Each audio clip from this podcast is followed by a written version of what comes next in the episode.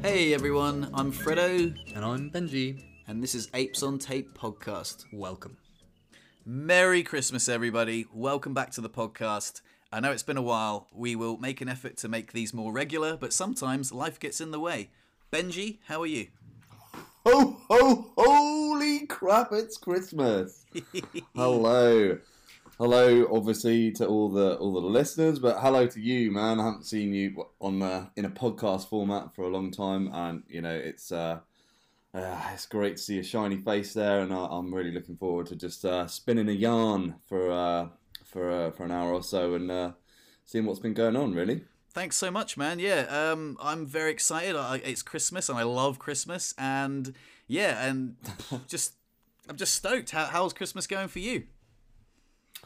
Uh, yeah, it's good, man. I've just uh, I've just arrived back in in Tunbridge Wells. Uh, I've just been in Devon for a couple of days with Roz and her family, uh, and now I'm here, nice and still, ready for the festivities. I'm going Christmas shopping today. I'm going to get a duck. Uh, I'm very excited. Nice. So yeah, it's uh, it, things are looking good. Things are looking festive, my friend. The tree is up. It's it's a sight. It's a sight. The tree, to be honest, Mum's tree is phenomenal. It's the talk of the neighbourhood. Sits in the window. Sits on a taller table so that it looks. Oh, so nice. It sits up to the bay window, so it looks as if it's massive. Mm. And from the street, it just is a, a warming sight, perfectly decorated. Oh, a lovely So, bit uh, of I festive to- window dressing. Like it. Like pump it Oh, up, you know, like putting lifts in your shoes. Like, yeah, I'm really this tall. yeah, no, it looks great. Um, so yeah, let's uh, let's kick off how we always do, man. Uh, what are you grateful for? oh, well, I'm glad you asked. Well, basically, I'm like at the moment, I'm just filled with gratitude about Christmas. Uh, I love that I've got a Christmas tree up. There's been a few Christmases in the past where I haven't had a Christmas tree and I felt a little bit down.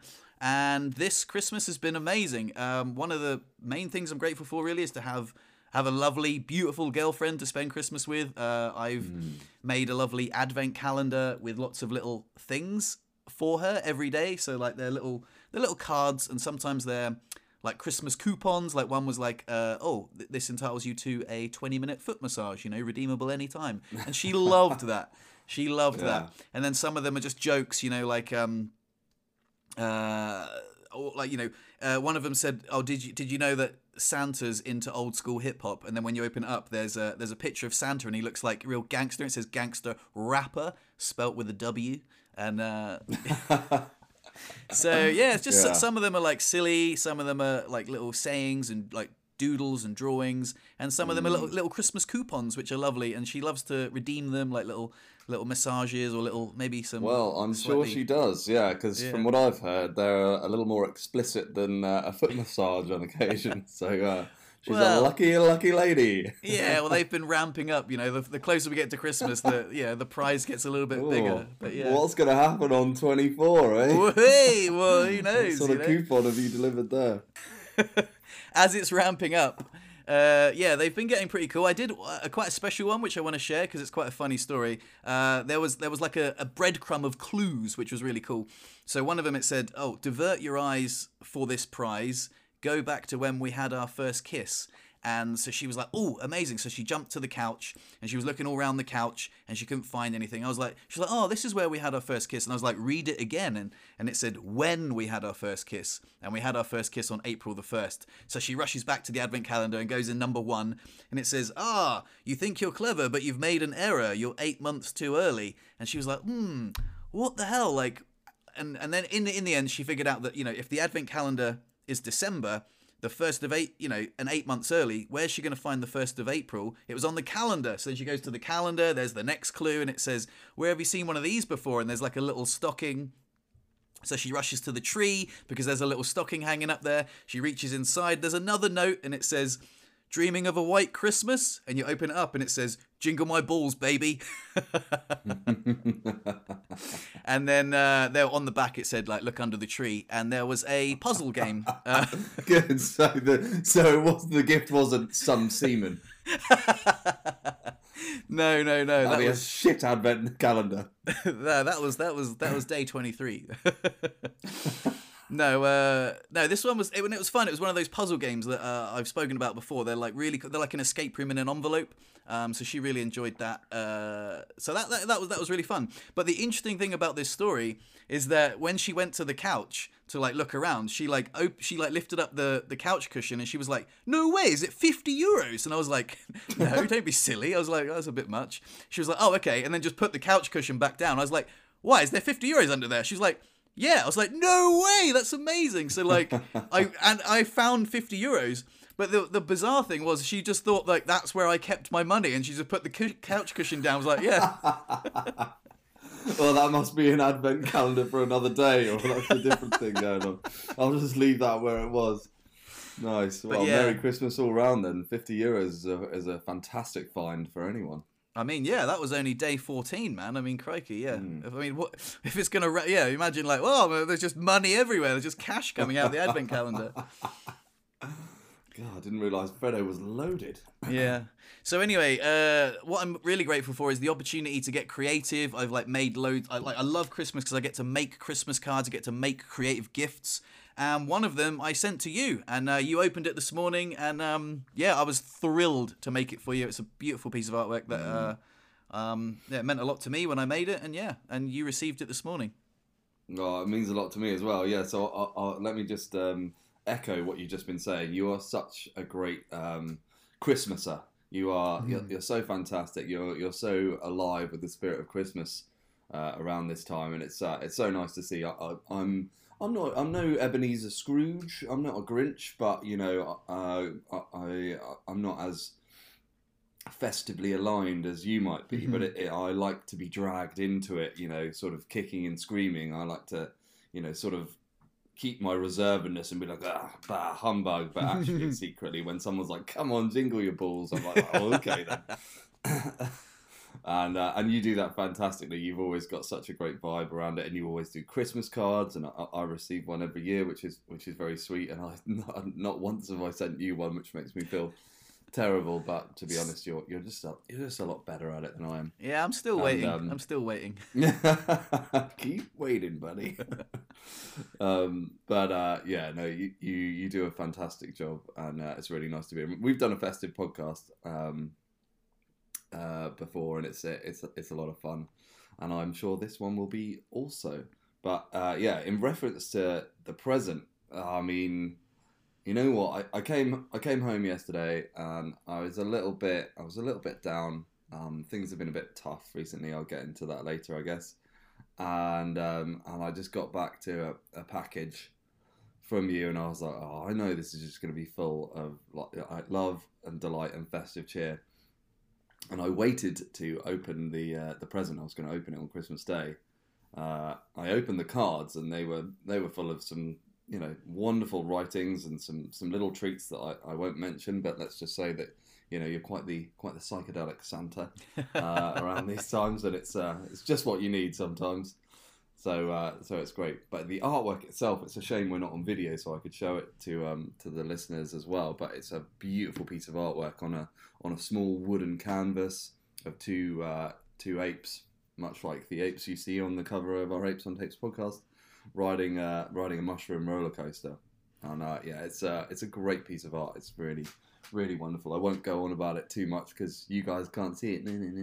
But Yeah. uh, yeah, I love it, and um, thank you so much. It's uh, it's it's a it's a great gift, and you have a great talent, and um, you know, I mean, when I'm when I'm at my house, uh, my my room is basically wall to wall with uh, with artwork that you've done me. Yeah. So it's uh, it's it's nice stuff to look at, man. Thank you very much. Well, you're very, very welcome. It's actually a, a piece of artwork I've wanted to do for ages for myself. It's such a great idea for, you know, it's the meaning behind it is like, you know, two apes on tape, you know, like, or, or, you know, two monkeys on the roller coaster of life, you know, ups and downs, you know, be grateful for the good times, be graceful in the low times. You know, one of the monkeys is like smiling, being like, "Whoa, hey!" The other monkey's a bit like, "Oh, crikey, what's going on?" And um, and that is symbolic of like either uh you know it could be like the same person you're like like sometimes you're like worried about life sometimes you're like stoked about life but you know ups and downs and also the fact that you know the analogy of life as a roller coaster every roller coaster ends up back where it started you know so if you sort of come from the big mushroom in the sky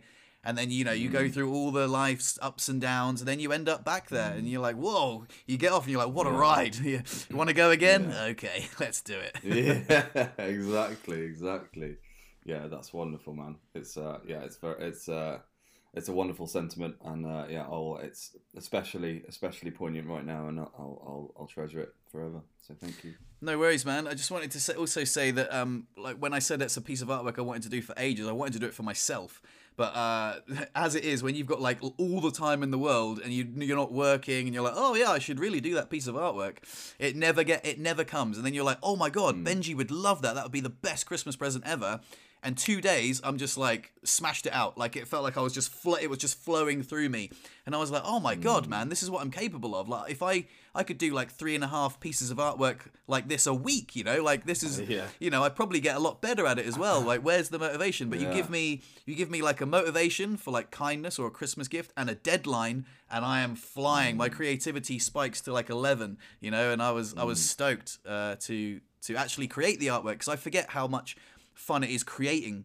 Uh, a piece of art, you know, it's it's it's wonderful giving it. It's wonderful having that, like, oh, he'll love that. But it's beautiful making it, and um, yeah, so it was it was awesome. Anyway, let's not um I'll stroke my ego too much. It was uh, it was a lovely thing, and uh, like I say, Christmas is a time for me to get creative, and and I love it. And there's lots more creative things that I've done for people, but I won't bang on about it. Um, let's segue into what you are grateful for, my good man.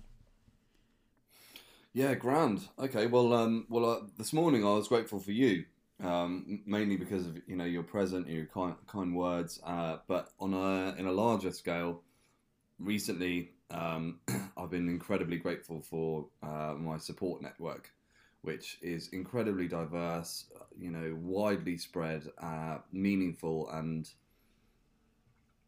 uh, and and deep. Uh, and I'm incredibly lucky to have it.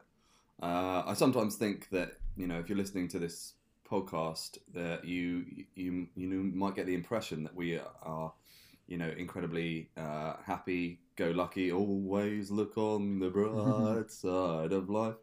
And sometimes I have uh, you know uh, an apprehension or, or or a fear that you know that's that's a little bit difficult for, for people sometimes. And it, you know life has its ups and downs as you're just explaining on this roller coaster and it's not always easy to look on the bright side of life and you know things things happen that are tough and and um, you know if someone is just always chipper all the time it's important that it's not you know you're not repressing the the hard times. You're, you're not uh, you know you don't leave space for for people to have a hard time. And um and I think that you know that that's that's something that I've been thinking about recently is, is I've been going through a particularly hard time, and um, it's uh, it's been wonderful to have um, to have as much support as as I have. It's phenomenal, and I, I guess you know to to speak uh, in light of what I've just said. You, you caught me at a good time because I'm sort of you know I, I'm sort of getting a hold of it at the moment and it's uh, it has been a rough couple of months and uh, and you know as it is now on this you know performative platform of a podcast that I, I actually sound pretty good and Mm. you know life's not all that bad and you know I'm very grateful for the sport network. But actually you know it's been it's been uh, it's been a rough couple of months that I, I would not have made it through uh, as well as I have without people like my, my amazing girlfriend Roz her family my mum and uh, and and countless friends that I you know that I value so much. So that's what I'm grateful for Well, I want to echo that back to you as well, man. So, um, uh, I want to mention that I've also been invited to co-host another podcast, which is called Let's Be Frank, and it's a podcast about uh, men's mental health. And we were speaking about the pillars of the five pillars of mental health, and one of them is connection, and one of them, and, and basically, I just wanted to thank you, man, because you are my, uh, what can I say? You are my you are my pillar of mental health, man. You keep my me- like without you, I think my mental health would be so much worse. Like I have you, uh, you are like my, oh, you're my go-to, man. Like I love it. I e- it- like the the friendship and connection that we have is so special and it's so rare. Like I spoke about it on the podcast uh, on Let's Be Frank. I was like, if you don't have that, it's hard to find. It's like you know, reach out and and you know, if if you're struggling, reach out to someone. But sometimes you don't have someone to reach out to. Um, Chris said recently that she was. I said, "Oh, you've got so many friends. I feel like you've got so many f- more friends than me." And she said, "Yeah, but I don't have a Benji." And I was like, "Oh, yeah, fuck. Like, not not a lot, not, not a lot of people have a Benji, Oh, you know." bless her. Yeah. Well, no. Okay. Well, And- not a lot of people have a Freddo either, man. And and yeah, I guess it's I guess it's kind of sad. Um. Well, that's that's a bit harsh. It's it, yeah. You know, it is sad. Like you know, this is this is something that we've cultivated over a long period of time. We've had a lot of help doing it. You know, some some psychedelic help, and obviously the help of this platform. And I think you've mentioned before that you know podcasting is not a zero sum game. The more people do it, the better. And I, I Mm. just think that what we get to do like this has obviously fed into the rest of our lives as well. Because if I'm on a long drive, I'm you know I'm I'm on the phone to you, and you know we've been known to talk for up to four hours at a time, and it's incredibly valuable to have someone that you can just you know just get into that deep deep stuff with Mm. and we really do and obviously the podcast is a performance uh, to to an extent so it, it, it you know it's maybe it's not as as deep as it sometimes is or as sad as it sometimes is when it's just you and me on the phone but we've we've cultivated that relationship that that allows that and i guess you know what you what what one would really hope to inspire is that uh, you know other people you know sit down and take the time and you know find a person that you can just shoot the shit with. And um, I, I have no doubt that it's incredibly valuable for both of us just to have someone that like you know what? This is a fucking excuse my language this is a very hard time. I, I actually need to tell someone about it. And we have both improved at the skill of listening over the Mm. years that we've done this. Um, we don't interrupt each other like we used to. You just you sit and listen. And fortunately for both of us i think that's translated into into other relationships in life. You know it's it's easier it makes it easier to listen. Mm. um, you, you understand how how much more effective it is to just sit and be quiet and point all your attention at someone while they talk until they're finished. And and then you say you say whatever might be might be helpful or you've got to say but yeah it's uh yeah i'm super grateful for I- you i'm super grateful for this I have to agree, man. I think the podcast has helped that so much. Like speaking, especially doing remote podcasts. Like uh, I feel like I don't know, like having that like oh you speak, then I speak, and then that's translates into like long, you know, four hour phone calls sometimes, you know, and Mm-hmm. you're like, oh, you know, like, yeah, you just let me know what's going on. And then like, I'll patiently just sort of like listen and then I'll offer advice. And like recent, and also like the voice notes, man, like we send each other the best voice notes. I tell, I reckon we could make a podcast out of the voice notes alone. Um, some of the voice notes that we send each other, apart, apart from them being too personal, I really like sometimes I really wish that we could uh, release an anonymous podcast or with, with like voice changes, like you know Yeah. Frodo and Benjina, like you know, like, oh yeah no one would crack that code and uh, yeah, it's just so. Um, but yeah, it, it's it's so good. Like for example, I sent you something I was struggling with, and it was basically a four minute rant. And I, I don't normally do that. I like to think of myself as quite a positive person, but I needed to vent. I needed to get it off my chest. And then you replied just so beautifully, like. Thanks, man. Thanks for sharing that with me. And I was like, really? That sounded like I was just moaning the whole time. You were like, no, I completely understand. You know, when, you know, because it was about my car, and you were like, you know, a car is not just a car, a car is freedom. And you know, when a car, you know, is is is on the fritz, it's incredibly stressful. And I was like, isn't it? Oh my god, thanks so much. And that solidarity for you know for you to reflect back and and I love that, you know, like and, and like I say, it's so so valuable. And I, if I didn't have it, my mental health would be so much worse. And I think vice versa. And I think we're, I'm just incredibly grateful for that connection. And I think if anyone is struggling with their mental health, then you know to have that. Um, I think loneliness on top of, of mental health struggles can culminate in so many unhealthy habits, un- un- unhealthy coping mechanisms that I've slipped into recently and, and in the past. And, um, you know, one of my friends, well, it's more of a friend, well, he's a friend, but a friend of a friend confided in uh, her that he, he'd been struggling loads recently and, and gone into some unhealthy um, coping mechanisms and I was like, oh my god, I relate to that so much. I completely relate to that. And you know, he he's, he needs a friend like like you or like me, you know, and and that makes me think, oh crikey, if if I didn't have you, I would be, I could end up in a hole. yeah, well, friendship's a pretty pretty important thing, I guess, and it's uh, I guess it's not. It's all very well to sit here and be like, oh, if you don't have this, you should go and get this, but it's not something that just uh, you know comes along your your way um, without any work. I guess you have to. I guess you have to look for it. You have to. You know, you nurture a relationship and and feed it and grow it, and it takes it takes a lot of time. Um, but yeah, it's uh, it's it's something worth having.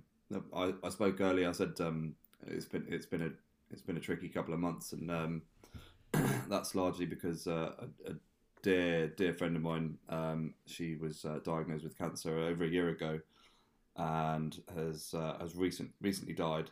Sadly, um, her funeral's in in a couple of weeks, and um, she's um, she's written this beautiful piece of writing that she's called uh, Vitamin F, mm-hmm. and uh, F, F is for friends and uh, I mean, she she read it to me uh, maybe maybe a few weeks ago, uh, maybe a month ago before she died, and we were both sat in her conservatory. She read it and just absolutely bawling her eyes out. Um, obviously, we were both aware that you know her her death was imminent. Um, we didn't realise at the time quite how imminent, but um, but nonetheless, it was it was poignant, and um, it's a beautiful piece of writing that alludes to the fact that friendship is what gives you, you know, a healthy, wonderful life, and and you know, help, uh, healthy to the extent that it is more healthy for you to have friends uh, than it is less healthy for you to smoke and drink. So, mm. you know, one could be a smoker or a drinker and have some have some great friends, and they'll be healthier than someone that you know doesn't have any friends and and doesn't smoke and drink. Um, she doesn't go into such specific detail about you know its its health benefits, but it is a beautiful piece of writing, and uh, and it's one I'm looking forward to reading uh, at her funeral. Uh, I'm sure I'm sure I'll find it tricky, and there'll be some there'll be some tears, but it's uh, it's a great piece of writing. That sounds really lovely, man. Do you think that you would be up for sharing it on the podcast? Maybe not today, but in the future. Yeah, absolutely. Yeah, I will. I've had a little fiddle with it, and uh, I'm giving it a bit of a bit of structure and a bit of a bit of rhythm, and uh, yeah, it's uh, it's a lovely piece of writing that I hope uh, I hope will go far. Yeah, that sounds great. I mean, we've spoken in the past about how Barbara had a, I, I mean, I want to choose my words carefully, but like a pretty decent send off. Like you know, if if you're going to die, like knowing you like roughly your I guess like expiry date and having friends around you and having the love, you know, is preferable to just like you know getting hit by a bus one mm. day or you know suffering in, in, in other ways you know having that you know mm. acknowledging acknowledging that you're passing over to the other side is is mm. almost a, is almost a gift as, as sad as it is you know it's you know it's probably one of the best ways to go i mean does that give you any solace like that she you know felt so much love before she passed a hundred percent it's uh it, it's a one I, i've actually said for a, for a very long time that if, I go, you know, it, it, seems like there's a lot of really crap ways to leave this world. Mm. Uh, you know, painfully uh, in a drawn out way. You know, forgetting your loved ones. Mm. Uh, you know, it, there's deteriorating diseases and and cancer. To me, seems like a pretty reasonable uh, a reasonable exit, depending on the you know the different types. It, mm. it can be it can be quite painful. But uh, to have a disease that will sort of slowly carry you off, and you can choose to stay along, stay a bit longer if you like, at the cost of you know possibly some some quality, um, or you can just sort of you know slowly walk out, and you do have this time to you know soak up all that glory. And and Barbara did that incredibly incredibly well for it was 16 months that she from diagnosis to death and you know she went on holiday she went to festivals mm. she was going out for dinner she she really really lived her life to the full made a great job of it spending time with friends and family and you know she's got some wonderful memories and given wonderful memories mm. to you know to her family and friends uh, because of her because of her tenacity to continue to live a, a vibrant and full life and things deteriorated towards the end with you know her her ability to use her her limbs and her fingers and it was a thing called neuropathy which basically sort of takes away the um, the sensation in your in your extremities uh, and that became difficult but um, mm. but for the most part she did an incredible job and it was it was inspirational and, I, and I've said many times it was incredibly graceful Um, and then you know she was absolutely surrounded by by love. Um, she didn't have a uh, uh, an immediate family of her own. She didn't have a uh, a partner or or kids, but she has you know she has a brother, she has a sister, um, nieces and nephews, and, and an incredibly wide and diverse circle of friends that were all you know queuing up to Mm. to see her and, and you know wave her go goodbye, so to speak. Yeah, I'd have to say that if uh, if I had to choose uh, a way to go, that would probably you know. If, if, if you say you can have this, it always, it depends like like when like next year or like you know in like twenty hmm. years I'd be like yeah I mean well I guess whenever yeah, I guess you don't get to choose do you? But I think it would be hmm. nice to you know get your affairs in order you know tell everyone you love hmm. them and be like okay cool you know got everyone's got to go right? You know like ev- you know how old is Barbara? Barbara is seventy five. yeah So I mean that's it's not it's not a tragic age, but it, it's it's uh, it's certainly it was certainly before before her time. Yeah, I guess um, with all due respect, like after seventy five, you, your health will naturally decline anyway. Um, as, as as much as you could make some beautiful memories, like you know, seventy five years uh, in relatively good health isn't guaranteed to anyone. You know, uh, if you could take yeah. that, you know, if you could take that bet now, you know, you might live to ninety, but I can guarantee seventy five. You'd be like. Yeah, I'll probably guarantee 75. Like, I, I don't know. Like, I, I mm. would uh, personally. Well, yeah, you certainly would now, but the the thing is, when when one gets to that sort of age, they they still feel young. They still feel they've got mm. a lot in the tank for the most part, and you know, bless Barbara, you know, she, it, it was a it's a very healthy walk out for the most part, uh, but then it was, was a very quick deterioration in, in a matter of weeks that uh, that led her led her to the end, and and yeah, I could you know she spoke to me and she said that she you know she felt it was too soon. It's happened too quick, and it did feel too quick Yeah. because you know it was it was it was continuing at a, a, a manageable, understandable pace, and then suddenly it was like, oh, this actually shouldn't be happening. This isn't this isn't the way we uh, we wanted it to go. But I mean, you know, when is when is it going to be the way you wanted it to go when someone's got to leave? Yeah, yeah, exactly. Exactly. So, um, how have you been dealing with it, man? Um, yeah, good question. Pretty, pretty, pretty terribly, honestly. Um, uh, it's yeah, it, it it's been rough, and I've been so oh, I've just been phenomenally lucky to have the people I have around me, like you, like the conversations I've had with you about it, and and Roz has been an absolute rock and a pillar. Like you know, she's she's been unwavering in her in her support, and it's uh, I, you know, every time I've had a, hard moment, I've just she's just been right there, propping me up, and and you know, it's been a hard job because you know, uh, I've needed I've needed quite a bit of propping, and um, yeah, I, I- interestingly enough, I, you know, I, I sort of said like Barbara was was very much like a parent to Mm. me. Um, uh, my father died when I was when I was very young, so like eighteen months, and um, and Barbara uh, was my mum's best friend from from their early twenties. They've been best friends for fifty years. She was her maid of honor. They uh, they met at the, at church together in their twenties, and they were the uh, by by mum and Barbara's uh, um, reference. They were the Ant and Dec of their of their church. Like that, people people didn't know who was who. They were like Barbara or Marion, Barbara or Marion. Just like the, what? Oh, one of those two. You know. Hello, Um, Ant or Deck. exactly. And um, and yeah, they shared a really close life together. They bought a house together, and um, and and Barbara was was incredibly supportive and, and there for mum, and of course for me when when my dad died. Um, and obviously, I didn't, I don't remember um, really having a father or losing a father. And funny enough, I've I've sort of said, oh, this is this is the first time I've I've lost anyone that close to me. Mm. Um, wh- when of course that's actually not true. It's just I don't remember. yeah. Uh, yeah, uh, I, I have. This is the second time I've lost a parent in inverted commas, but I just don't remember the first time. yeah. Of course.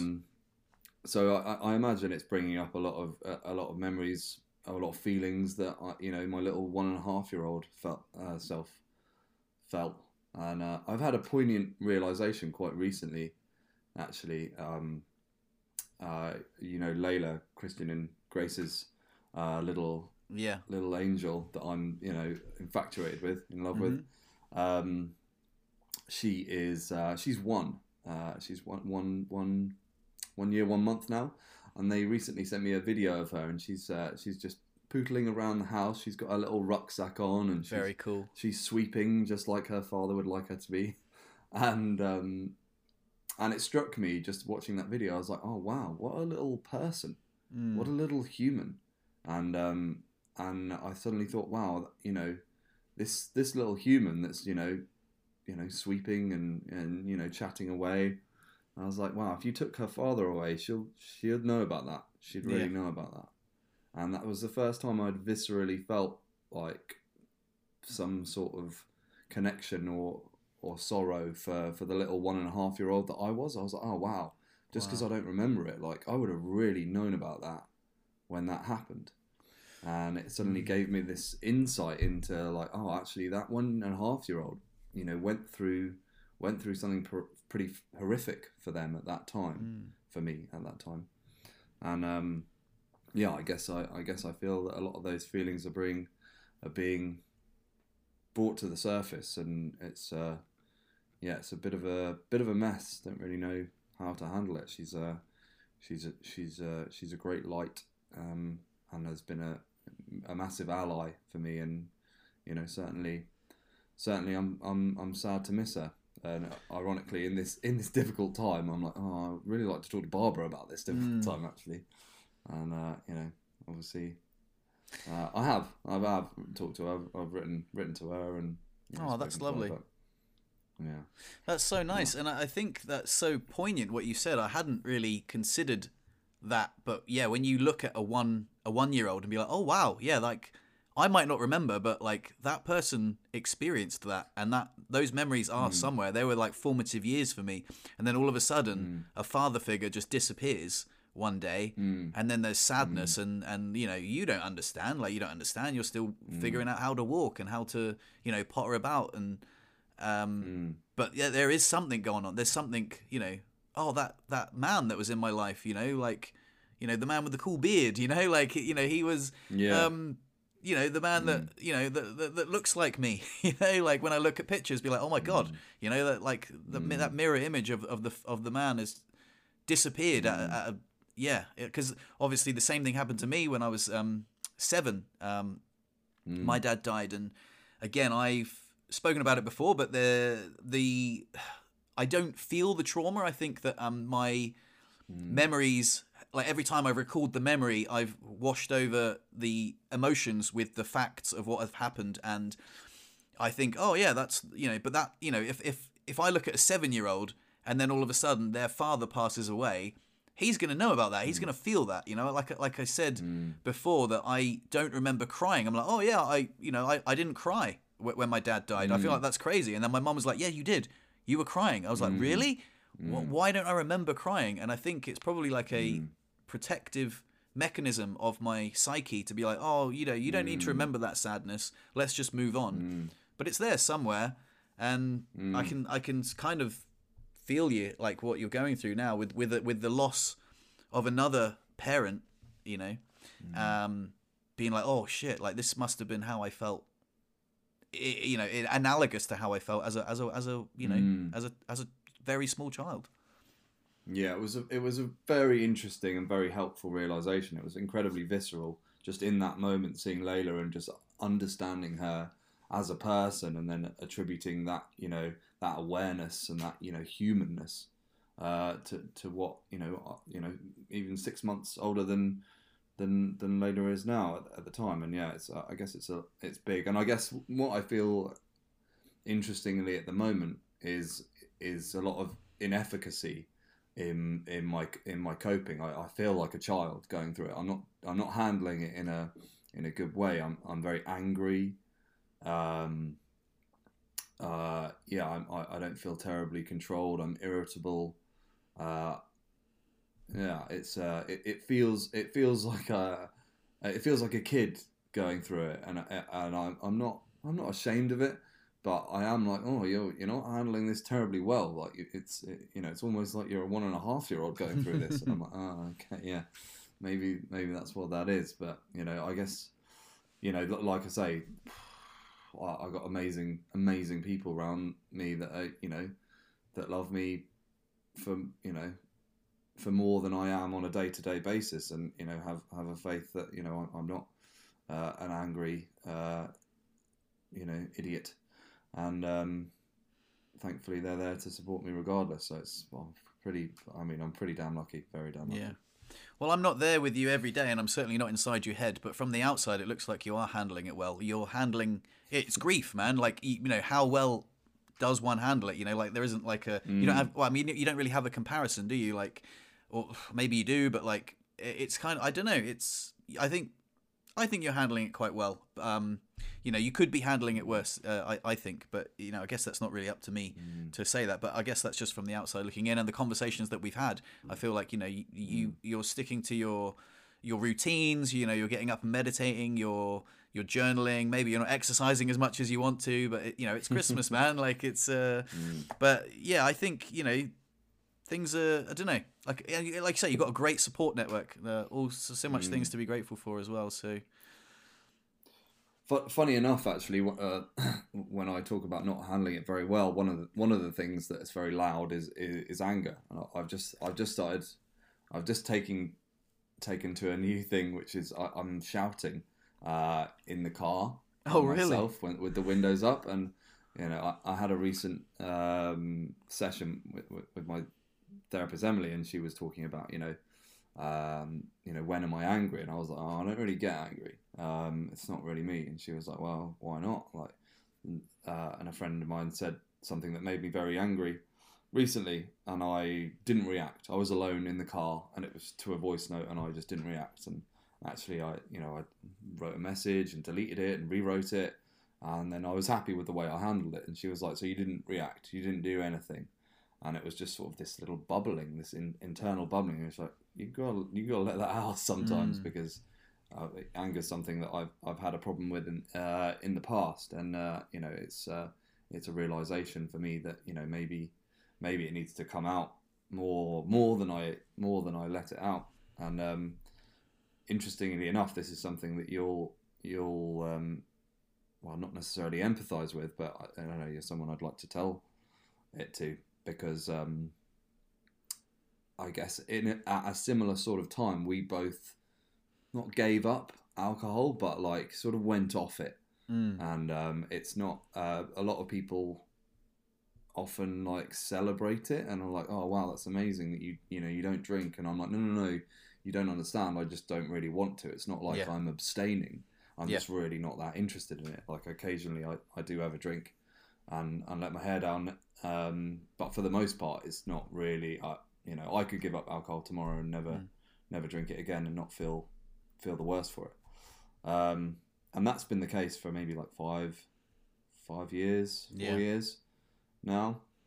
And then recently, just uh, I think before Barbara died, actually, I uh, I came home, and I was just I just had this burning sensation to just grab a bottle of spirits. I was like, wow, I really Mm. just wanted to like go to the cupboard, grab a bottle of spirits, and, and neck it. And I was really taken aback by Mm. that sensation. I was like, whoa, whoa, whoa, whoa! You haven't felt that in in four years at least. You would Mm. never, in a stressful situation, like anyone can attribute to, you know, when you come home, you've had a stressful day, you're like, oh, I need a glass of wine, oh, I need a cigarette. My my go to is usually Haribo. Uh, that's my crutch, and that's you know that's not a terribly toxic uh, crutch. It is a crutch nonetheless, but you know it's it's one which I'm I'm happy to yeah I'm happy to harbour. Um, it's not too detrimental. Like you know, I clean my teeth and yeah yeah, whatever. but um, but yes, feeling that sensation to be like, oh, you know what? I just I, I just want to like just destroy myself. I just want I just want to neck some spirits was was quite scary. I was like, oh shit.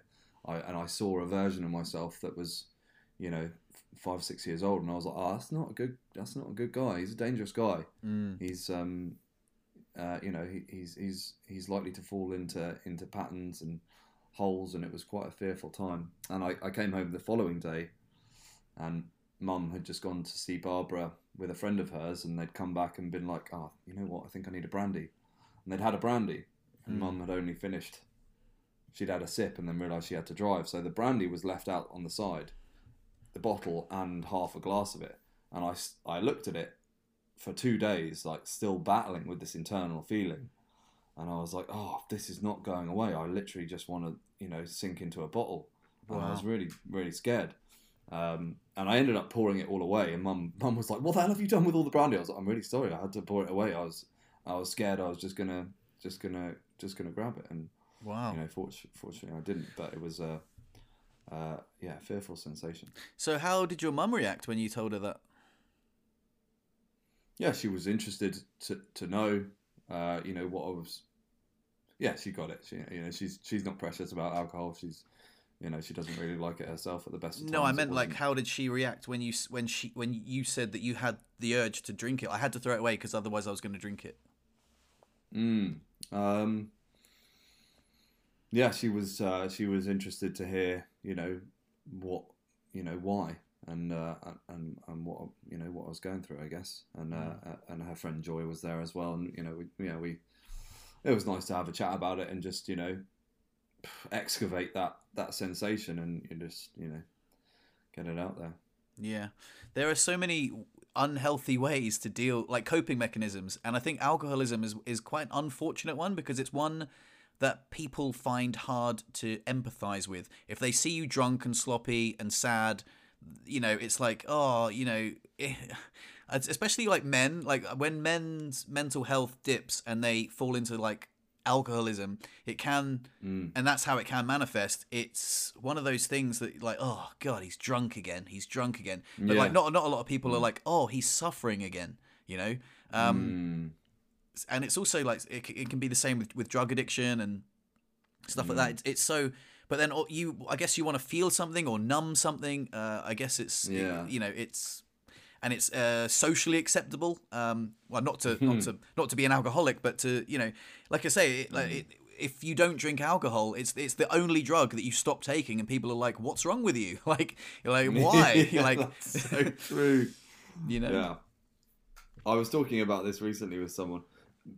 Uh, just just to finish off what I was just saying that you know it was it was an escapism that I used to use it as. And um, you know I, I used to laugh at it at the time and now I look back at it and it's actually quite you know shameful. And um, and I used to drink a hell of a lot. And I used to say drinking is my escape because my brain turns off. Mm. and I just uh, it's just like flatline dude. And you know I'm just that that little girl with that puppet clown uh, on Channel Four at four a.m. when you watch it, just the grey screen. Like, that's that's what I used to felt happen to my brain, and it was a it was a break from the the the insane, chaotic, you know, constantly whirring thoughts, and I used to get incredibly, incredibly drunk. Um, and people would say I looked like a vacant toad wow, yeah, and they would see a vacancy in me and there's nothing going on behind the eyes. And they were like are you actually okay? Are you having a good time? And i'm like no no no. I am i'm where i want to be. This is that that's that's my choice. Mm. but you know now i look back and think that you know that escapism that vacancy that you were chasing and successfully you know is incredibly incredibly dangerous. But i was talking recently about um, about not drinking with some friends and how it's it's genuinely offensive to not drink. so a, a group of four of you and all of you are having a drink, or even worse, you know, two of you, Mm. and you go for a drink, and one person gets a beer and the other person gets a, a soda water. You're sort of you're ducking out of this agreement that we're both gonna like we're both gonna let our hair down, we're both Mm. gonna get silly, we're both maybe gonna make fools of ourselves, but you're not. You're gonna sit there and you're gonna you know potentially judge. You, you know Mm. you're you're you're better than them in some way. Like oh no, I'm I'm not gonna enter into this sort of like you know yeah, agreed silliness Mm. and, and and suddenly you've got this this judicator, this Yeah. observer, the umpire, looking at you, looking down at you, being like, "Oh yeah, well, okay, go ahead, go be idiots." And I'm, you know, I'm going to be on the soda water, and I'm I'm going to remember what you all say tomorrow morning, and and remind you of it. And it's a you know, not only is it uncomfortable, but it's you know, it it, it, it almost ruins the ruins the feeling. It ruins the oh, vibe. Oh, of course, yeah. You know, a couple of you go out and one of you, one of you's just going to stay sober. Suddenly, the whole evening is not as fun, and I, I do completely empathise with that. And I think that you know you, you have to have a great deal of willpower and and and self care to not drink in those scenarios and be like, sorry, you know, I'm either not going to come or you've got to deal with the fact that I'm I'm on the water. And in some ways, it is it is you know very antisocial Mm. and uh, and can ruin a ruin a, a catch up an evening. Absolutely, and I think it can be disconcerting for the other person because they're like, "Oh, like there's an imbalance here. I'm getting inebriated and you're not." And even if you don't judge, the other person might feel judged. And it reminds me of um, when I used to uh, sort of um, do, I guess, more recreational psychedelic gatherings. I had a rule that like everyone had to be high. There was no one there that wasn't high because it's even wor- it's even way more accentuated if you're like all high on uh, mushrooms or, or LSD or something, and then there's the one guy like, "What's it like, man?" And you're like, "Oh, you're such a buzzkill. like, shut up. Like, sorry, but you're not welcome here. Like, sorry, just go away. Um, you you've either got to be on the level or or not at all. Like, not." No Yeah. offense, like we can hang out tomorrow, but right now we're in the woods. We're all like Yeah. touching trees. You don't understand, so go away. Yeah, But yeah. yeah, so it is. It is weird. Yeah. Like, um, but I guess that's a bit different because like we're like, oh, let's we're all gonna go out and take psychedelics, and if one person's like, I'd like to come, but you know. I don't want to take psychedelics. I'm like, well, no offense, but you're not welcome. Uh, whereas if you go to a pub where it's like, you know, it's it's socially acceptable, and you're like, oh, why are you not drinking? Um, you know, you just, I'm driving is a good is a good um, Mm, excuse, I guess. But why would you need an excuse if you don't drink? And also, yeah. um, like you said, if you're going for a catch up with a friend and they're like, oh, you know, I really need to go out, let's go have a beer, and you're like, oh, I've got a soda water, and they're like, oh, so you're not in it with me. And uh, you're like, well, oh, I've been sober for five years, man. Like, uh, yeah, yeah.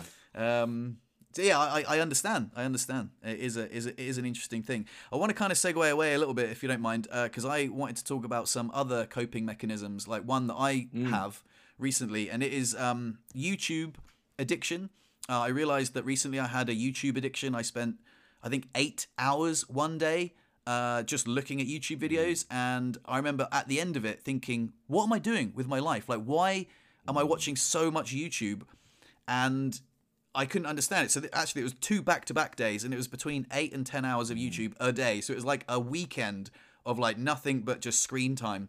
And I remember thinking, this is unhealthy. Like, why am I doing this? Uh, I just don't understand. Uh, like, and I was blaming YouTube. I was like, YouTube's addictive. Like, the algorithm just serves up serves me up nonsense. And Luckily, I am equipped with the tools and the psychedelics to have a ceremony and some lots of introspection. And I want to stress that this doesn't have to involve psychedelics if you relate to this, if you're listening. Um, if you have an unhealthy coping mechanism, I had to journal about it and be like, why am I looking at YouTube so much? Like, what is it about mm. YouTube? And I was stressing about, like, you know, social media isn't the same. When you go on Facebook or Instagram, you don't see anymore what your friends are up to. Oh, my friend went on holiday and he shared some lovely pictures. You just don't see that anymore. It's reels, it's mm. YouTube shorts, it's like the lowest common denominator of, of, of you know, stupid mm. entertainment that's addictive. So I was like, you know, this is silly. Like th- these apps are, uh, are at fault, and perhaps in some way they're t- totally not completely innocent. But I remember thinking, right, I'm going to sit down, and I was just like, you know, why is this? And it's recently got cold. I recently had um, a beautiful trip to Bucharest and a beautiful trip to Paris as well. And um, on the surface, if you'd looked at my Instagram highlight reel, you'd be like, oh, he's having a great time. When actually I was suffering, um, which is another beautiful thing. If you see uh, acknowledgement, you know, if you see people having a great time on Instagram, it does not mean that they're having a great time in real life. The Instagram highlight reel is so false. Uh, if you're comparing yourself to anyone on Instagram, please stop. Um, so I came back from Paris, and it was when I come back from Paris, uh, which I've got some funny stories I'd like to tell you about Paris. But uh, I uh, there was a problem with the car. There were a few things, um, like the car, the heaters stopped working. There was a leak in the car. The windows were steaming up. It was pretty stressful. I got home and I spent two days in bed, like looking at YouTube. And I remember thinking, this is awful. This is not making me feel any better. So after, so during my ceremony, I was like, "Why am I doing this? Like, why am I doing this?" And I remember looking up at a light. So Chris has a light in her bedroom, which is like a UV light. So it's like shining down on some cacti, and they're all getting nourished from this artificial sunlight. And I remember thinking, "Oh, that's me! Like, that's my phone, and the cacti is me. Like, I'm a cactus." getting nourished from this artificial light from my phone when I should be getting nourished from the sunshine. I should be out snowboarding and I should be out having fun. But instead, it's snowing and I'm, I'm not excited. Everyone in town is, oh, it's snowing. Oh, we're going to go snowboarding. We're going to have such a great season. For me, I'm like, my playground is now my prison. You know, like the things that I used to love doing, like snowboarding, I lived to snowboard, man. And now it makes me sad. And if you ask me, I'll say, "Oh, I'm not sad about snowboarding. I'm over it." You know, like that was yeah, it was a tough over over the first few years, but I'm over it. Turns out I'm not. I'm sad because I don't like winter. Uh, I live in a ski resort. It's hard to get around in a wheelchair when it's snowing. And I miss snowboarding. I miss snowboarding so much. I miss the excitement of when the snow falls. It's like the it's the polar opposite. Every time I see that it's snowing, I'm like, oh fuck. And also now my my car doesn't defrost because the heaters don't work, and it's added stress on top of that. And like you said, when alcohol numbs you, and you're like, Bzz, you're like, well, mm. when I'm watching nonsense on YouTube, I'm not thinking about my car being mm. broken. I'm not thinking about how sad I am that I can't snowboard anymore. How hard it is to live with a disability in a ski resort. How much I rely on my car. You know, um, that's on the fritz, I just I just I can switch off. And I'm like, oh, that's it's not YouTube. I mean, don't get me wrong, YouTube's not completely innocent, but that's why I'm looking mm. at YouTube. And I was like, oh my god, I'm not getting nourished by the sunlight. I'm getting nourished by my phone, and it's like a digital pacifier, and it's it was tough. It was, in fact, do you know what? It's it was once I put my finger on it, I was like, oh, okay, cool. I can do something about this now. And yeah, I do still. There is a part of me that really enjoys looking at YouTube videos. Uh, a guy came into work the other day and he said, "I said, oh, how was your weekend?" I was like, "It was great, man. I just watched YouTube. It was great." And I was like, "Oh, that's amazing," because he was rewarding himself because he's been so busy. He he enjoyed that downtime and like watching YouTube mm. is a fairly enjoyable past pastime if you watch stuff that you enjoy. Um, it's kind of like just watching a series on Netflix, or, or you know, it's a form of escapism. It's a form of downtime. But again, like having a drink is fun, but you know, you know, binging alcohol for a weekend is not fun. You know, you end up feeling shit. I basically had a hangover um, from my yeah. screen time, and mm. it was interesting, and it was lovely to again have the tools to do it. I, I I don't think you need psychedelics. I just think you need um, some alone time, some journaling, some introspection. Just ask yourself why. Mm. Um, psychedelics definitely help. I think uh, even some some edibles could really help uh, inspire that introspection. But you can get there without it. And it was so valuable for me to put my finger on. Oh, this is why. You know, it's not YouTube's fault. Uh, mm. it's it's a coping mechanism, and it's an unhealthy one. But you know, it's preferable to alcoholism. It's preferable to drug use. Um, but it's it's a waste of my time. I don't want to get to the end of my life and be like, oh, I wish I'd looked at my phone less, which I think about mm. all the time. I think, I still think, like, so many people are going to get to the end of their lives and be like, shit, I really wish I'd, you know, looked, I, I lived a little more and, like, looked at other people's lives on YouTube a little bit less, or, you know, um, mm. and I just, yeah, it was tough, um, but beautiful at the same time to be like, oh, yeah, that's why. Um, so, yeah. Can I ask you a question? I imagine uh, a part of that tough pill that you had to swallow um, was the fact that you've come you've come so far since your injury, uh, and obviously you've done a lot to to get over you know the trauma that it was like mentally and physically, and and you've been successful in in like the the new life that you've cultivated for yourself, and I guess it seems like it's almost you're ashamed that you still have to go through that pain.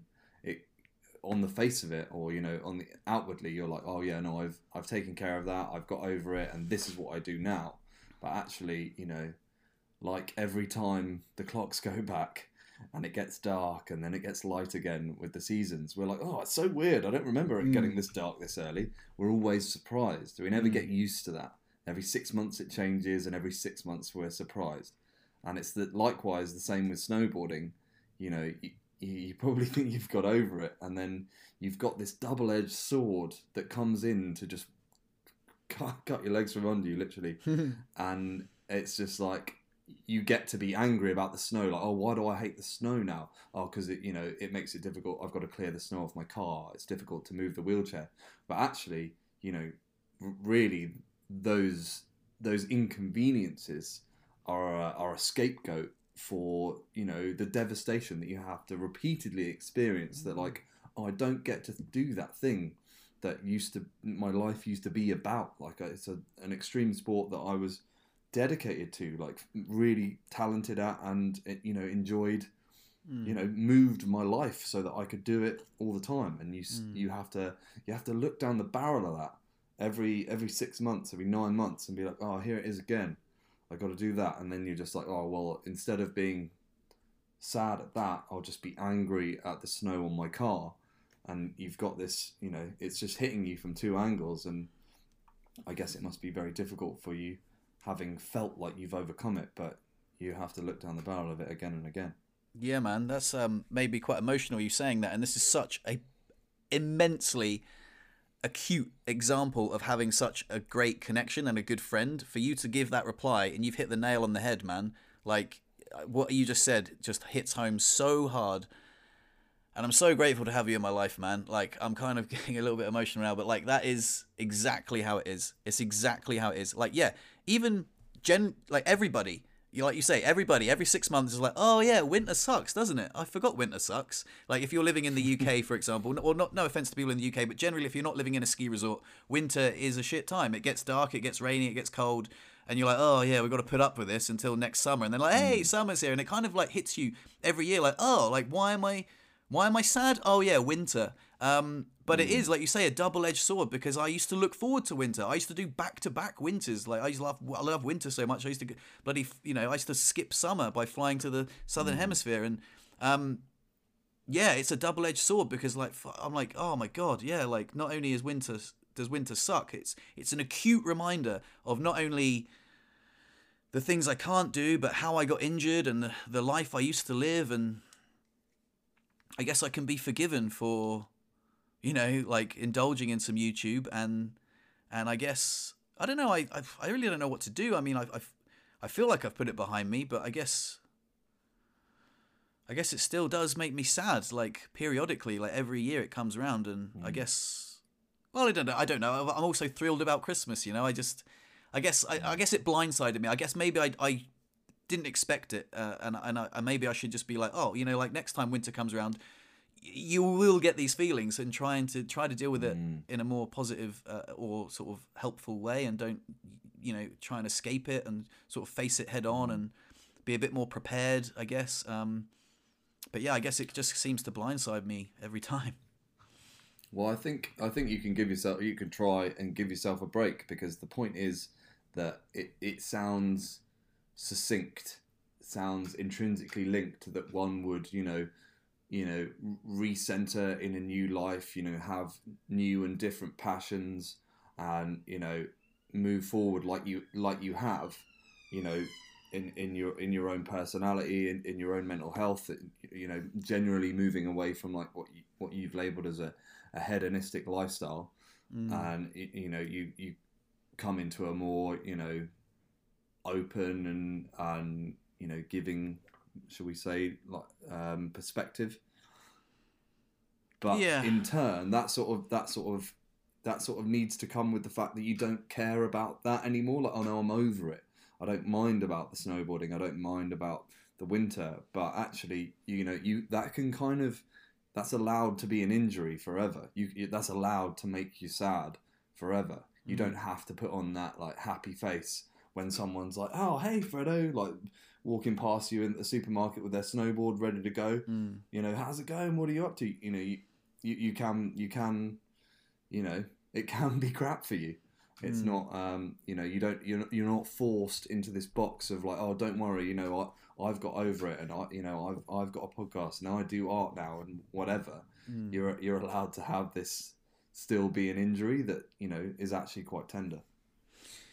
Yeah, thanks, man. That's that's really helpful. I um, I think it just reminds me how hard life is with a disability because I sometimes plaster over it and be like, nah, it's all right. Like I'm, I'm and I do feel very, very lucky in so many ways. I've got a great uh, apartment that's uh, wheelchair accessible. I've got a car that um, I can drive. I've got friends. I've, my life is buff. Like it's so good. I am in the upper echelon of human beings on the planet, and I'm reminded of that daily when I talk when I you know write in my gratitude journal, which has you know saved me. I I, I heard a, I heard a great uh, quote, uh, and I wanted to bring it up on the podcast. It said. Gratitude journaling every day is brings you the same amount of happiness as doubling your income, and I was like, "What?" I was like, I couldn't believe it. But um, uh, Ali Abdaal said it on uh, on the Chris William podcast, uh, on the Modern Wisdom podcast recently, and I was like, oh, that is something I want to regurgitate for sure. Gratitude journaling has the same effect on one's happiness as doubling your income. So that you know, that is a bold, a bold statement, but it's really helped me. but it does really remind me that, like, while I'm like, yeah, no, it's okay. I- I'm in a wheelchair. You guys are stood up. Like, yeah, you know, you don't have to call me an inspiration. It's all right. It's fine. You know, I, I, I get on all right. It is fucking hard. It's, it's, it's a lot, a lot. It's objectively very a lot. I'm playing life on hard mode when everyone else is. Mm. Well, I say playing on easy, but I'm re- I'm reluctant to say that because I have a strong pillars of mental health. My mental health is robust. You know, I do have dips, but I've got a good connection. So I I I am playing life on hard in in like physically, but mentally and emotionally, I, I've got it easy. So I don't want to, you know, I don't mm. ever want to paint myself as a victim. But I guess mm-hmm. sometimes when these things happen, I am acutely aware that like life is a little bit harder with a disability, mm. and it makes me sad. And I and I don't like. I'm like I don't want to get down about my disability because sometimes I've I've reframed it in such a positive light over and over again. Like oh, it's fine. You know, mm. like like I say, I've got a podcast now. I've got a YouTube channel. I've got you know beautiful friends. I write in my mm. gratitude journal every day. But yes, it snows. I can't go outside. I can't check my post box. You know. um. So yeah, I think I'm allowed to be a bit sad about it, and I shouldn't let it surprise me. I think that you know I, I, I don't doubt that objectively, obviously, it's harder to to, to navigate life uh, with a disability in a wheelchair specifically. And as far as everyone is concerned, everyone is playing life on hard. Like everyone's got their own version of like I'm playing life on hard because da da da da da da da, and this is this is what makes it hard for me. If I I I, guess you know. No, I'm playing on life on hard because of whatever, and so and so is playing life on hard because of whatever, and you're playing life on hard because of the wheelchair. If you know you got snap, click, and you got your legs back, you then get to go play life on easy. Um, Yeah. but it would become it would it would become hard in time. Like if someone just snapped you back to having having your legs uh, in working order, I guarantee you in like a year, two years time, you would be playing life on hard again. But for what reason, we we can we can only speculate. It's I- just life is only as as hard as it as hard can be for you. I guess so. I think I over romanticize how easy my life was before. I'm like, oh, you know, I used to go snowboarding every day. I used to, I, I had stressful times, but I genuinely think my life was a lot easier. I think I was probably a le- little bit less grateful, a little bit more entitled. Um, But I genuinely do. Again, maybe I'm over romanticizing it. I definitely did have some some issues and struggles, but on the whole, I was living a pretty buff lifestyle, and yeah, I don't know. Anyway, um, moving on from this, there is something I wanted to tell you um, before the end of the podcast, and it was to do with um, my trip to Paris because I think it's worth uh, talking about like Instagram versus reality. So I recently had a trip to Bucharest. Uh, with Skidi Gonzalez, my employers, and they it was the, probably the, one of the best holidays I've ever been on. It was amazing. Uh, I got picked up from my house, taken to the airport. You know, get on this plane, uh, go to this hotel in a in a transfer. You know, meet here at six o'clock. Then we're gonna go to an escape room. Then we're gonna eat at this restaurant. You can order whatever you like. It's all free. Uh, and then you know the days went on. We had a um, a cycle tour of the city. Uh, they they rented a wheelchair uh, wheelchair bike for me so I could join them all. Uh, I made a beautiful video edit of it. Like it was it was so so lovely and it was it was great. And, and we got Ubers everywhere, which was really cool. So I I thought like they they, you know, we both were on this learning journey of like, how's Fred going to get around Bucharest in a wheelchair? Uh, of course, I, I can get in a car, right? I've, I, so I can get in an Uber, and it was just like, oh yeah, sweet. We don't have to hire a, a, a minibus or a van or anything. We'll just like, you know, he can transfer in the front seat. We'll chuck his wheelchair in the back, and it was so cool, and we, it was so lovely. So when it came time to come to Paris, I was like, oh, I'm filled with, I'm filled with like um, enthusiasm. I'm like, oh, you know, I've got I'm coming off the back of Bucharest. It was great, but it was actually really stressful, man. Um, for many many reasons.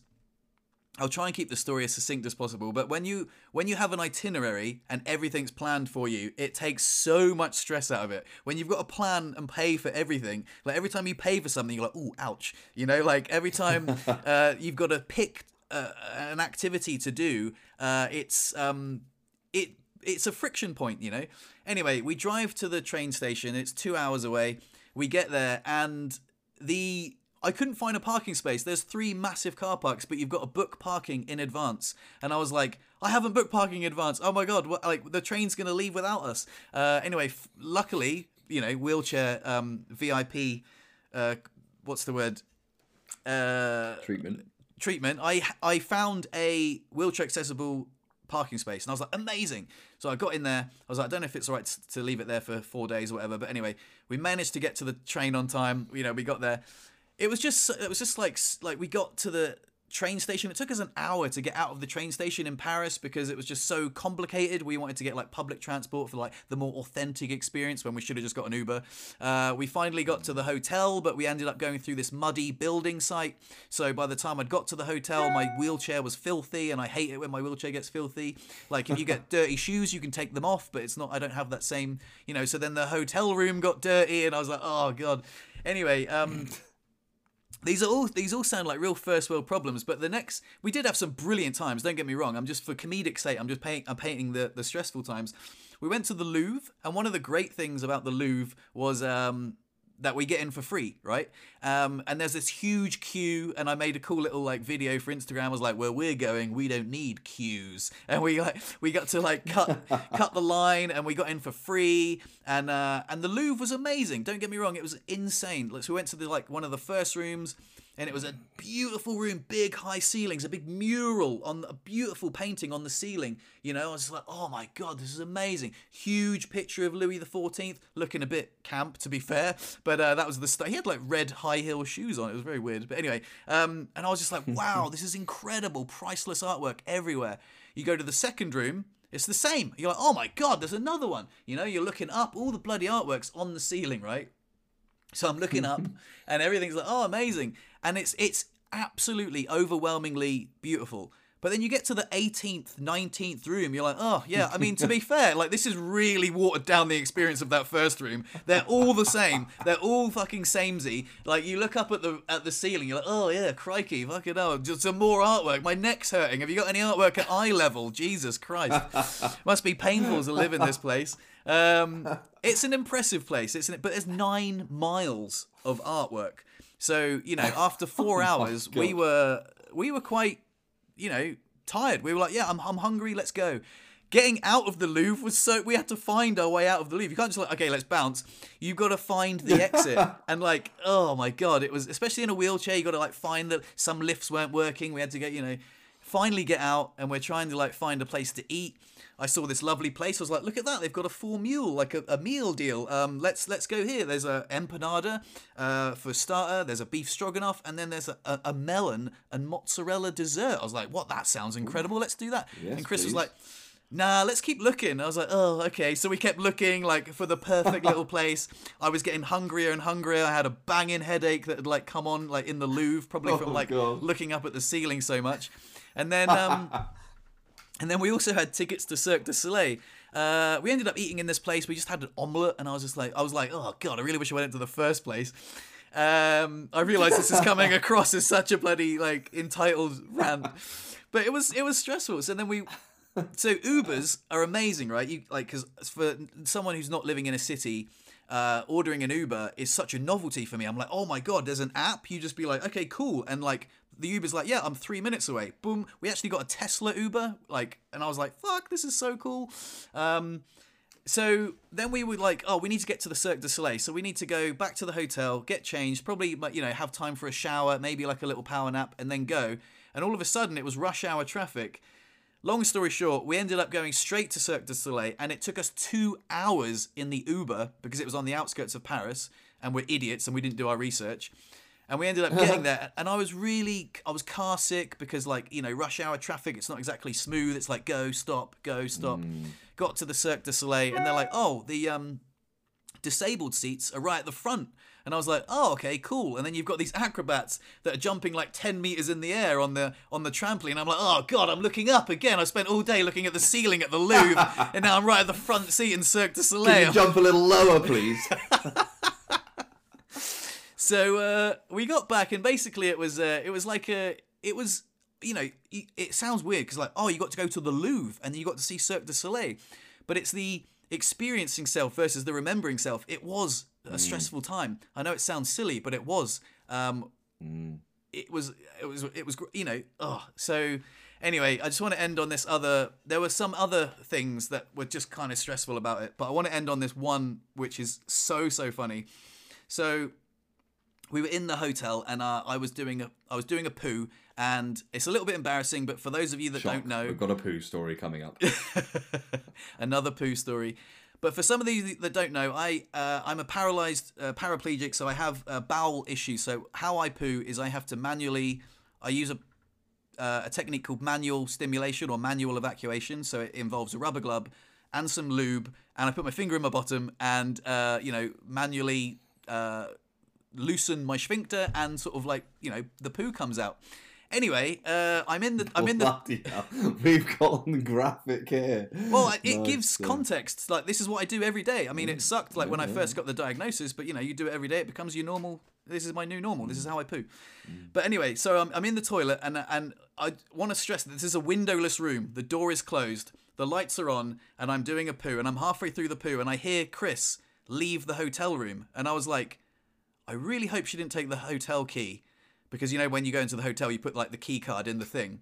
She did, hmm. and there was a delay, and then all of a sudden, boom, the lights are off, and I was like, no! And I was like, Chris! I was shouting. I was like literally in a dark, windowless room, a handful of shit between my legs, and I was like, no! No! I'm like fully en- encased in darkness. I'm like, this is the worst case scenario ever. And I was screaming at the top of my lungs, and I was trying to like fiddle for my phone with my non-dominant hand, being like, I know it's here somewhere. I know it's here somewhere. Grabbing the phone and being like, Chris, come back here immediately, you idiot. You've taken the key card out and I'm in darkness. I've got a handful of poo here. Like, for God's sake, you idiot. And, uh, and she was like, I'm so sorry. I didn't know. I'll come back immediately. Um, so like I waited like a couple of minutes and I heard the door open and the the key card go back and the light come back on. I was like, oh, thank goodness. And I was shouting. I was like, oh, one of the things I'm very grateful for is that she actually left the room because I was so acutely annoyed. I couldn't. I was like ready to have a go at her, but I realized it was just that. it was just an innocent mistake, but I needed that time to like finish my poo. Yeah. You know, like kind of like you know, okay, I'm cleaned up now. You know, it, you know, nothing bad actually happened. Just like a, a an acute spike of stress when the, when I was plunged into Yeah. darkness, mid shit, and uh, and you know, it was so funny. So yeah, so she came back to the room, and I was like, oh god, you know, we had a laugh. Um, but yeah, so that was a funny story I wanted to tell you. Oh, that's so good. then- Fantastic.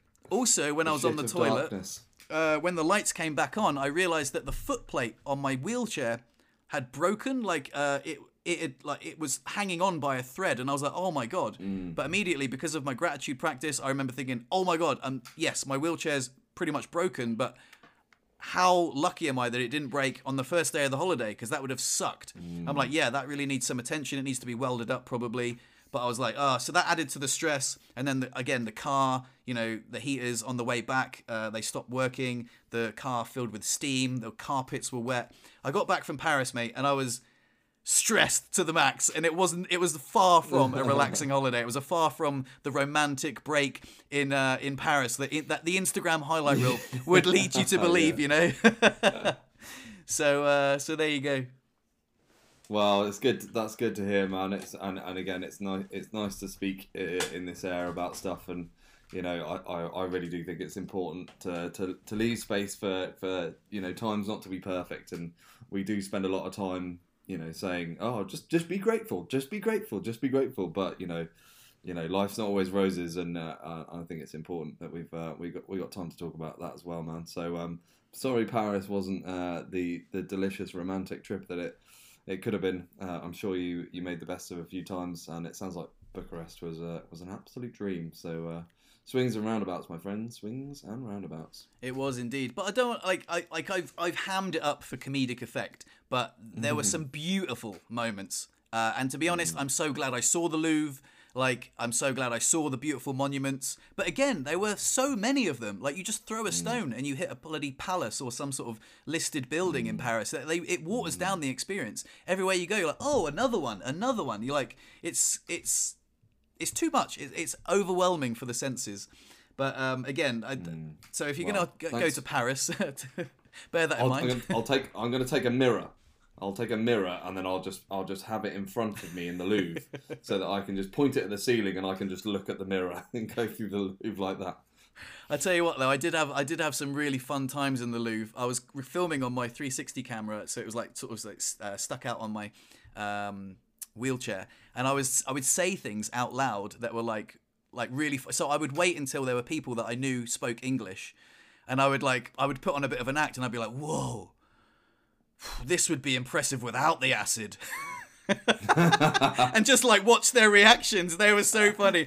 There was this guy with his daughter, and he was like, "Okay, we're moving to the next room. the wheelchair guy's on drugs." oh, hilarious! Yeah, it was very very funny. Um, but yeah. Uh, anyway, so that was Paris. I really wanted to tell you that story on the podcast because uh, I've mm. waited long enough, but I think it's a it's a comedic yeah, story that people well. will have a giggle at. Oh, I love it. I love a good poo story, man. So, um, so I think that's uh, that's an appropriate time as any to um, to wrap this one up. Yeah, man. I think so. I think so. Um, well, I just want to say um, before we wrap this up, this has been. I feel like. Uh, almost like a live therapy session. um, normally we like yeah, exchange like fun anecdotes, but this was really, really quite a special podcast, and I hadn't anticipated it being so so deep. I was like, you know, I said, you know, before, what are we going to talk about? Oh, you know, talk about Christmas and what I'm grateful for, and it turned out to be mm. uh, beautiful. It's actually interesting that I was just on a, a podcast about men's mental health, and they mm. asked me, "Is your podcast about mental health?" And I said, "Not really," but then I realized that it kind of is. Like, this, not always, mm. but like some of the stuff we've shared on previous episodes, it, I kind of feel like this is a a mental health podcast, or at least this was certainly a mental health episode, and. uh Thank wow. you so much yeah. for um, listening and and you know being there.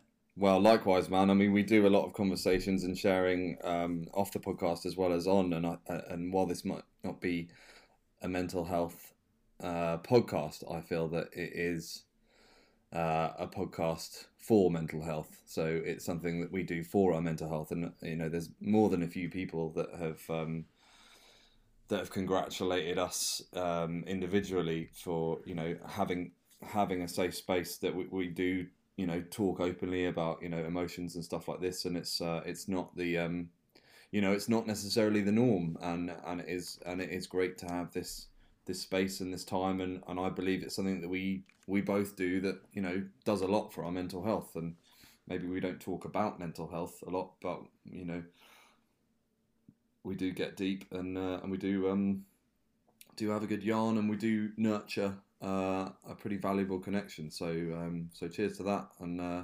Absolutely. And Merry and just Christmas. One more note before we sign off. Um, I just want to give a shout out I mean, to. Make it quick because I am dying for a wee. Me too. I will make it quick. But uh, I want to give a shout out to Ben Rogers and Aoife McCabe. They both sent me um, uh, screenshots of, and we are we they are that we are the top one. They are the top one percent of listeners to our podcast in their Spotify Wrapped. They they'd listen to oh, nice. God knows how many hours of us uh, waffling on. So I think if they're if they are our two number one fans, I got to give them a shout out. So thanks so much for your support. Thanks so much for listening, and to everyone else listening, Merry Christmas, guys. Have a beautiful time over the festive period, and uh, you know, reach out, make some connections, and uh, mm. yeah, peace and love. Oh, amazing. Well, yeah, as as always, thanks for your ears, thanks for your time. Keep grateful hearts and open minds. Beautiful. Real Love quick, lots, guys. um, what did one snowman say to the other? Can you smell carrots? oh, right, yeah. Peace and love. New festive plonker.